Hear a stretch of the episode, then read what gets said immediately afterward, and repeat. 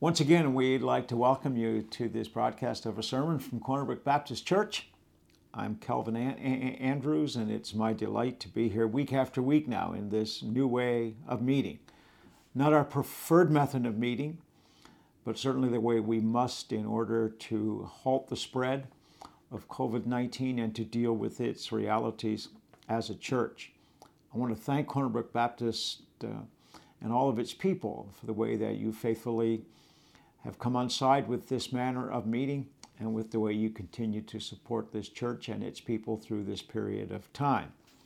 Now, this is this is our Palm Sunday message. I've entitled it The Last Ride. And my title is more common than you might expect. It's a website. If you look at the words The Last Ride, it's a website where cow- cowboys who are leaving the ranch for the great roundup in the sky can pre select a unique type of casket or coffin. I know it sounds a little bit macabre.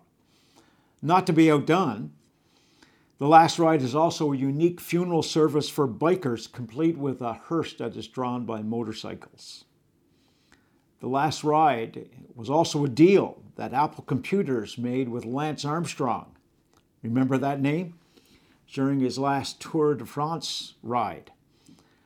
I recall taking my last ride on the Newfie Bullet, and for you younger people who probably only know of that historically, it was an old express train operated by Canadian National Railways, for whom I used to work, or its, uh, its successor, Terra Transport.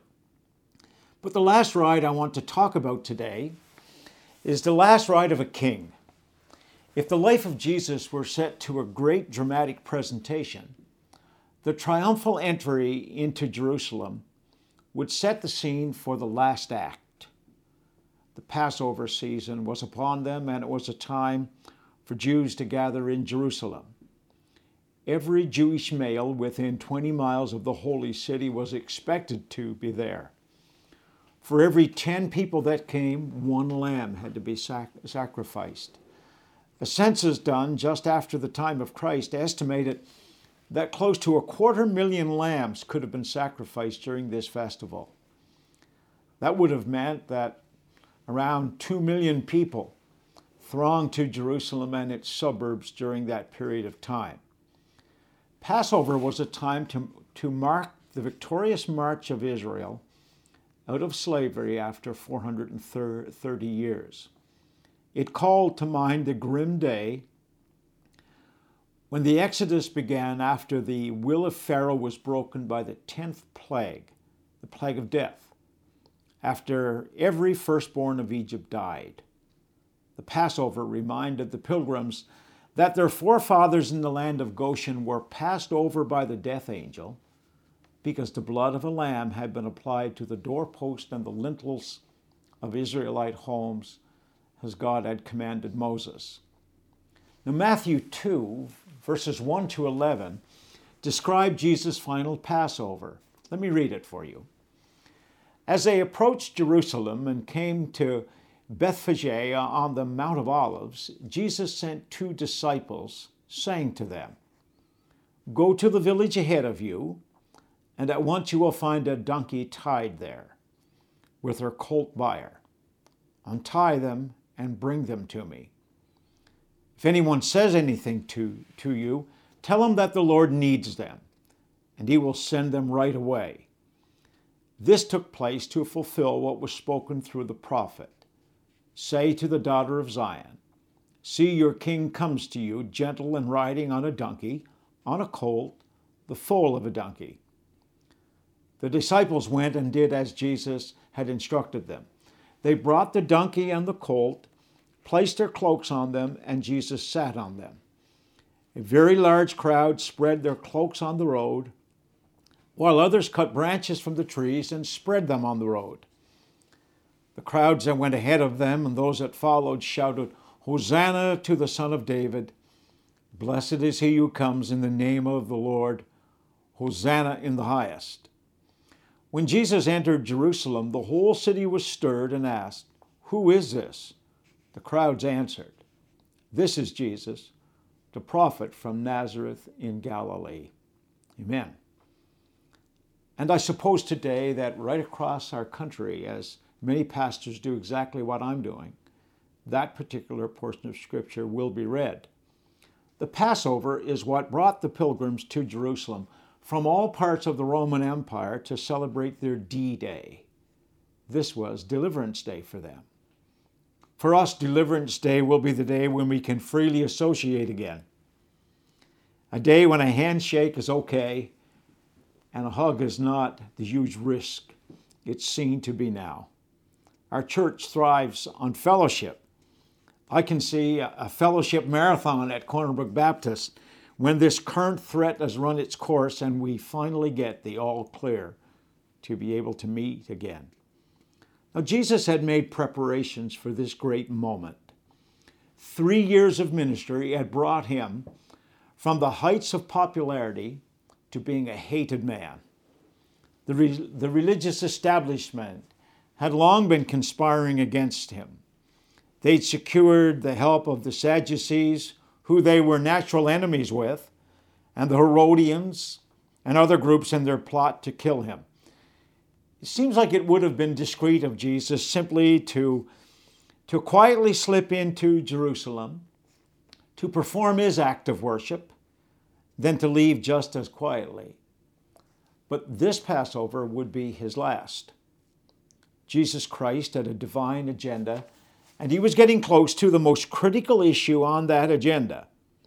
The Passover, this Passover, would result in the actual sacrifice of the one who was the Lamb of God. This would be the culmination of all that God desired in order to bring his wayward people, wayward people back to him again. The slaves had been in bondage long enough. Taskmasters of sin and woe had dished out enough punishment upon the world, and it was time for redemption, and the ultimate sacrifice was ready to be offered. Now, on the Sunday before Passover, Jesus, uh, Jesus sent two of his disciples on a strange mission. They were to go into a city, find a donkey and her foal, a colt tied together. They were to take the animals and bring them to Jesus. If any person was to question their act, they were supposed to give a kind of password. Their response was to be, The Master needs them. Now, there are people who attach some kind of mystic formula here as though the owner would be struck by some kind of a special moment of revelation. Rather, I think Jesus knew this event would come in his life and very likely had planned for it. This man kept this animal for the day when Jesus would send for it. And Jesus knew this, and that's why he assured his disciples when you say this, he will send them right away. And there's a special significance in the choice of this animal. Both Mark's and Luke's gospel record that no one had ever ridden on, ridden on this colt. For the colt, this was to be a new experience. But for the world, this was to be the dawn of a brand new day as well. God has seasoned some of his most noteworthy acts or solemnized events with something new. And Palm Sunday becomes the testimony again of the uniqueness of Jesus Christ. Attested to countless times in prophetic books, Jesus was born of a virgin, a star in the east marked his birth, angelic hosts celebrated his birth, and amazing miracles marked his ministry. It tells us that sacred duty always calls for newness. For Jesus to accomplish his work through us today, he first has to renew us. Jesus indicates this when he talks to Nicodemus by night. He tells the man, You must be born again. You can't get newer than that. Rather than Jesus being embraced within the religious circles of his day with the newness of his teaching, a plot was afoot to kill the one who was the Prince of Peace. God wanted to put new wine in new bottles but the old ways were resistant to the newness of the way of Christ. Uh, Jesus was not interested on Palm Sunday in making a show before throngs of people at Passover time. His actions were more calculated and far more deliberate. For Jesus to ride into Jerusalem was a powerful scriptural and historical lesson to the people of his day. Jerusalem we translate often as the city of peace. But kings generally rode horses as a symbol of their military might. Jesus shows that he's not come to bring a military coup over the Romans. Rather, his gesture is only understood properly against a backdrop of the prophet Zechariah, whose words are in the scripture I read in Matthew. 500 years before Christ, chapter 9 and 9 of Zechariah's prophecy says, Rejoice greatly, O daughter of Zion. Shout, daughter of Jerusalem. See, your king comes to you righteous and having sal- salvation, gentle and riding on a donkey, on a colt, the foal of a donkey. That's the prophetic dimension of Jesus' action. He made the claim to the entire nation by his ride that he is the Messiah, the anointed one of God, the one Isaiah termed as the Prince of Peace. riding a donkey, Jesus announced that he had not come to, re- to lead a revolution by force. Rather, he'd come to initiate a kingdom of peace. Jesus' last ride into the city was to awaken people to their need to allow him to bring the kind of peace they wanted in their lives. And even today, Jesus comes to our lives to give us the peace that, that we need. Here's a question How many people live in fear of something today? That's a real question for us when thousands have died and hundreds of thousands are, have been infected by COVID 19. Brand new words in our vocabulary. How many today live in bondage to some sin or some confining habit? How many people see no hope for tomorrow? How many live without the assurance that God's ultimately in control? For some, they just want Jesus to ride a white stallion through their hearts and establish the military reign, tell them what to do and what not to do. That's not the way he works. Jesus comes as he did through Jerusalem in humility. But when we accept the King of Peace, we have the only liberty we can possibly find. We can choose to serve him. He rides into our lives to cleanse us so that our worship is not defiled. He comes to cleanse us, to cleanse our temples, to make us, in fact, in New Testament terms, a habitation of the Spirit of God, which the Apostle Paul says so often we're to become.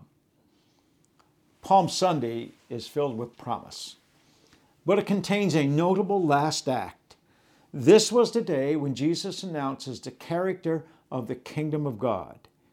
He tried to prepare them for a different Passover as God's lamb would be offered for sin we need to understand that Jesus is the only way that we can ever have peace with God. He's the only means that we have of being made holy. And That's why Palm Sunday is so important. It initiates a countdown to the triumph of the cross, the glory of the resurrection, and the outpouring of the Holy Spirit. There would have been great anticipation for Jesus during this feast. If you read the scriptures, you'll find him clashing with the hostile teachers of law and refuting their religious arguments. He had chastised them for their pious self righteousness. He punctuated his, his sermons with miracles of healing and used parables that cut them to the heart. He cleansed the temple in rather dramatic fashion, and his ride into the city is very courageous. The throng came out to meet him, shows his powerful appeal, but it also convinced the religious authorities that they had to end his life. The word and actions of the multitude have become so famous. Hosanna to the Son of David. Blessed is he who comes in the name of the Lord. Hosanna in the highest. But this is not the first time these actions took place or the first time these words were ever spoken. The words that were spoken, in fact, come from Psalm 118, verses 25 and 26. O Lord, save us, the psalmist wrote. O Lord, grant us success. Blessed is he who comes in the name of the Lord. From the house of the Lord we bless you. The word we remember best is the word Hosanna. And those two words that come from Psalm 118 mean save us now. They're not to be translated as hail, for they're far more than just a word to greet Jesus. They represent the cry of an oppressed people for deliverance. Hosanna in the highest should be translated to mean, let even the angels in the highest heights of heaven cry unto God, save us now. It had only been days before, when Jesus was nearing Jericho, that a blind beggar named Bartimaeus found out that Jesus was passing by. You've probably heard the story before. He cries at the top of his lungs and refuses to be quiet. And his cry is this Jesus, thou son of David, have mercy on me. His really is a solitary cry of Hosanna, Lord, save me. Now it was, being shouted on Palm Sunday by a cheering multitude. It's a witness of recognition. The blind man knew that there was a Savior for him, and he was not about to miss his opportunity when Jesus passed him. The multitude had caught sight of the true king while the reminders of Rome's dominance were all around them. Rome would have laughed to see a humble Gal- Galilean ride a donkey while a multitude threw their clothes down and threw down branches of trees. Might have been made for a joke to the centurions and to the soldiers on guard, guard duty at the gates that day. It might have been termed as religious silliness that had to be overlooked. My father was a trainman, a railway employee who on occasion worked a night shift, moving around rail cars to make up a train in the now almost forgotten railway freight yards. One night in Port Newfoundland, after shunting a few cars around to make up a freight train, he thought he heard a cry in the night. It came from a small cove where a few fishermen tied up their boats. It was close to where the Gulf ferries are still docked. He heard it again, told me the story how he ran to investigate. There in the water was a man who almost certainly would have drowned. He was inebriated and lost his balance and fell into the waters of the small cove at the worst possible time when no one's around at night. He couldn't swim. Probably wouldn't have been long before the icy salt water would have quickly sapped his strength. And his cry was one we are hearing in this passage of Scripture Save me! Somebody save me! There's panic in his voice, my father recalled, and certainly there was fear in his heart. My father quickly untied a small boat there, reached the man before he slipped under the surface. He tried to give my father a sodden $20 bill for saving his life, but dad, of course, refused his money. I realized today this man was crying, Hosanna. He needed a savior in that moment. His life was in danger and he couldn't help himself. And I'm amazed with the strength of Jesus' love as I reflect on this. He saw the world floundering like a drowning man without a hope, and he willingly gave himself to rescue us. He rode through Jerusalem in this event we call Palm Sunday to announce deliverance. And a few people saw the sunlight of hope break the darkness of the day they lived in. Seems a little strange, but only days later, another mob, and perhaps some of the same people, had taken up the cry of crucify him. And crucify him. And we know they did. He became the final Passover lamb that was ever needed. The offering that God Himself gave, and the offering that God accepted as the only remedy for sins to be washed away. It appears to me today that we are faced with a similar decision today as these pilgrims were with Jesus. The whole message of Easter is that we all need to be rescued. The options remain the same. We can see Christ as our King, the one who can usher peace into our hearts, or we can see him as a mere obstacle which has to be removed from our lives. I pray that our response will be to cry, Hosanna. Lord, save us now. It's fitting in the time in which we live for us to utter those words as our prayer. See, Jesus' last ride on the day we celebrate as Palm Sunday was a milestone of his journey to secure the only but eternal hope for humankind. And I trust today that you take these words to heart and that you make that all important decision if you have not done so already. Can I pray with you as we close today? Father, thank you that as the holiest of all weeks within the Christian calendar begins to unfold, I pray that our hearts will turn towards the amazing sacrifice of Jesus Christ as our Savior, as the one who has died to give us new life, rose again to proclaim that new, new life, and promises to be with us each and every day through all of the trials that our society is facing at this time, through all of the brokenness and the pain that families are enduring. We pray your peace and your blessing. We cry Hosanna with the multitudes on that day. And thank you that our cry is being heard. We bless you and pray that this Easter will prove to be a blessing for all of us. In Christ's name, amen.